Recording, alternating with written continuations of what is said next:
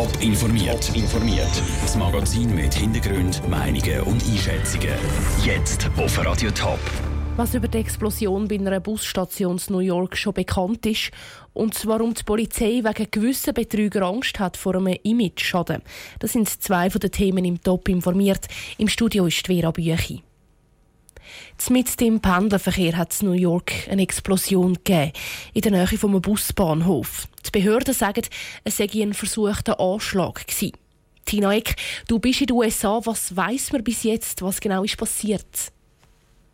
Äh, es war ein 27-jähriger Mann, der eine Art selbstgebastelte Rohrbombe umgeschnallt hatte und im Busbahnhof Port Authority ging das Ding dann hoch, offenbar zu früh, unabsichtlich an falscher Stelle. Wieso ist noch nicht klar. Hier der New Yorker Polizeichef James O'Neill.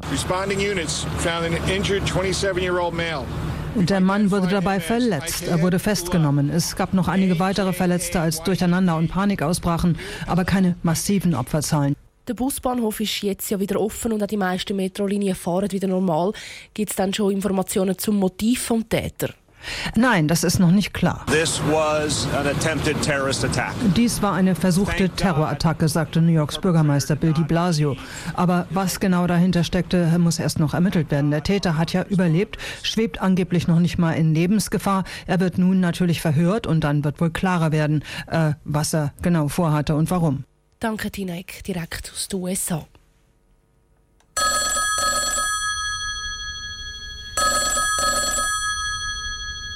Guten Tag, mein Name ist Jörg Meier von der Kantonspolizei Zürich. Ich hätte da ein Anliegen. So dürfte manches Telefon im Top-Sendegebiet in den letzten Tagen angefangen haben. Telefonbetrüger sind nämlich massiv aktiv und geben sich als Polizisten aus. Das ist nicht nur für die Opfer mühsam, sondern auch für die Polizei selber kann das problematisch sein. Sandro Peter. Die Masche ist immer die gleiche. Die Betrüger läuten den Opfer an. Sie fälschen die Telefonnummern, so dass es so aussieht, wie wenn das Telefon von der Polizei kommt. Dann sagen sie den Opfer auf Hochdeutsch, ihr Geld sei in Gefahr und sie müssen es zur Sicherheit der falschen Polizei übergeben. Von den vielen möglichen Betrugsmaschen sei die für die Polizei richtig ärgerlich, sagt Daniel Meili von der Kantonspolizei Thurgau. Das ist für uns natürlich schon sehr eine eklige Geschichte, weil wir sind darauf angewiesen, dass die Leute uns vertrauen.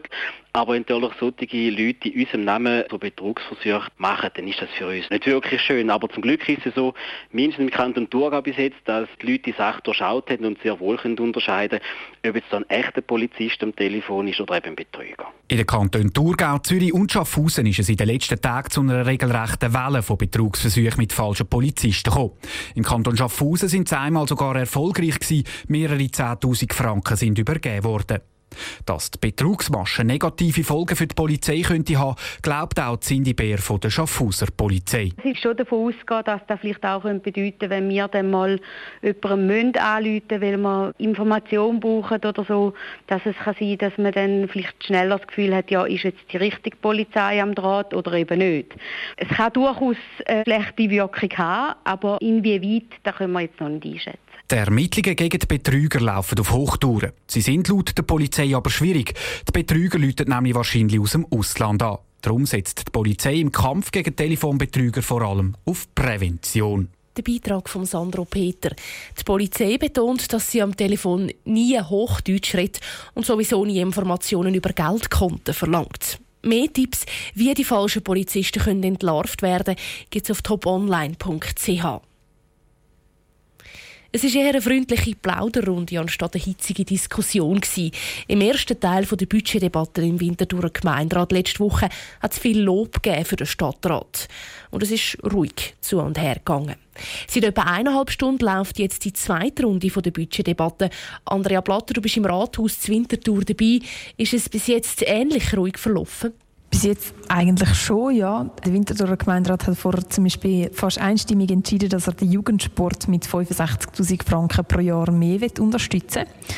Aktuell wird jetzt gerade über elf zusätzliche Stellen im Sozialdepartement diskutiert und die Diskussion die darf noch ein bisschen länger gehen.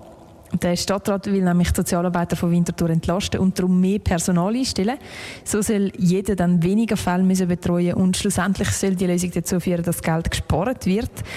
Die linksgrüne Ratsseite ist für das, die Bürgerlichen sind aber eher skeptisch dieser Idee gegenüber. Neben diesen Stellen stehen ja auch noch die Steuern auf der Traktandenliste.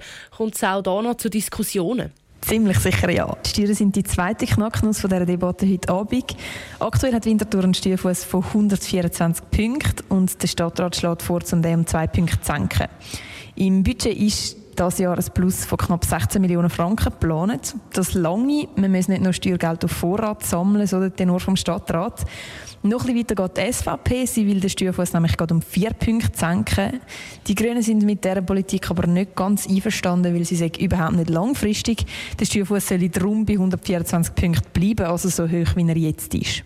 Andrea Blatter aus dem Rathaus zu Winterthur. Der Gemeinderat soll das Budget voraussichtlich in seiner heutigen Sitzung auch fertig beraten. Die Sitzung geht noch etwa bis um 9 Uhr.